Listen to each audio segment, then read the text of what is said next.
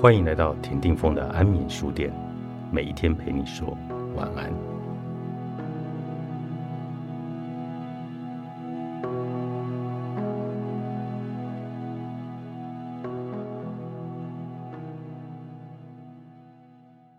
学会沉默，当你懂得沉默，成熟才刚刚开始。每每看史铁先生的《我与地毯》，我心里最柔软的那块地方。总会被撞击。一个坚韧智慧的母亲，虽然沉默，但她的爱却无处不在，陪着儿子一起面对命运的拉锯战。我那时脾气坏到了极点，经常是发了疯的一样的离开家，从那园子里来来回回，又中了魔似的，什么话都不说。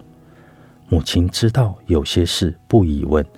便犹犹豫豫的想问，而终于不敢问，因为他自己心里也没有答案。他料想我不会愿意他跟我一同去，所以他从未这样要求过。他知道得给我一点点独处的时间，得有这样的一段过程。他只是不知道这过程需要多久，和这过程的尽头究竟是什么。每一次我要动身时，他便无言的帮我准备，帮助我上了轮椅车，看着我摇车拐出小院。这以后他会怎么样呢？当年我不曾想过，母亲没有向儿子展现自己的难处，也不叫儿子为他着想，更没有因为儿子的消沉颓废而大声的训斥。他小心翼翼的收起了自己的情绪。只是默默的看着儿子，有时候为了照顾儿子的自尊心，他就远远的望着。母亲是用沉默无言的爱，等待着儿子从巨大的伤悲中醒过来。读这本书的时候，我第一次领略到，沉默的爱比用语言表达出来的爱更有力量，更刻骨铭心。成熟的人。懂得运用沉默的力量，静静的守护自己所爱的人。当你真正学会沉默，成熟才刚刚开始。想想自己年少时，似乎表达欲很强，不管看到什么、听到什么，都很喜欢发表意见，很迫切的想让别人知道自己的想法。有时甚至会因为别人而有所不同意见，据理力争。那个时候，我身边的朋友很多，无论做什么都要叫上三五好友，仿佛一个人去做是无法想象的事。拍照总喜欢摆出各种如今看起来浮夸古怪的姿势和表情，生怕别人注意不到自己。下课的时候没说完的话，上课之后用手机简讯或者即时通继续说，但其实。聊的无非都是一些鸡毛蒜皮的小事。如今我越长大越明白，每一个人的生活经历不同，所谓的感同身受，实在是朋友间难以企及的默契。身边的朋友走走停停，留下的不多。现在的我能自己解决的事，就尽量自己解决。出去旅行，更喜欢拍拍风景，拍拍美食。把美景、美食都储存在记忆里，是更好的选择。与朋友相处，学会了给对方和自己留下空间。时间是弥足的珍贵。那么，我们不如多聊聊彼此都感兴趣的话题吧。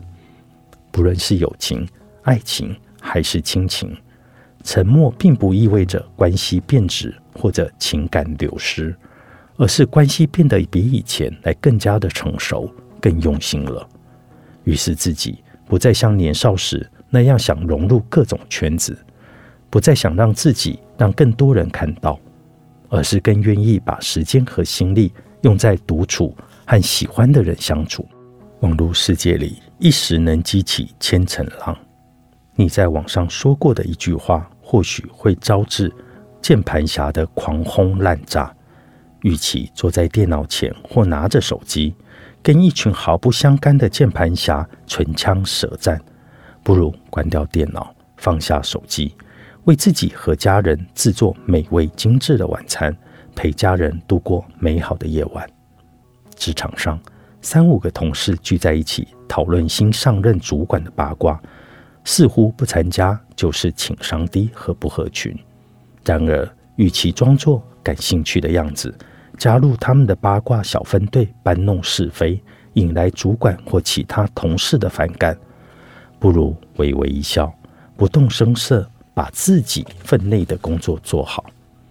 人生在世，不如意之事十有八九，不可能事事顺心遂意。与其像祥林嫂一样逢人便哭诉自己的不幸，不如沉默的包容一切的苦难，常想一二，不思八九，不抱怨，不恼怒，不强求，不悲愤，顺其自然，随遇而安。所谓沉默是金。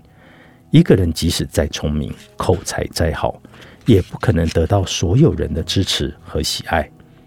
放下执念，把一切交付给岁月。岁月虽无言，成长的脚步却从未停止。慢慢的，你会发现，沉默才是保护自己最好的武器。时间则是治愈一切的良药。在成年人的世界里，沉默是成熟的最好见证。对爱着的人无言守护，对自己在沉默中成长，对放不下的事学着释怀，对融不进的圈子转身离开，对想要达成的愿望踏实行动，顺其自然，对想要见的人静心的等待，一切随缘。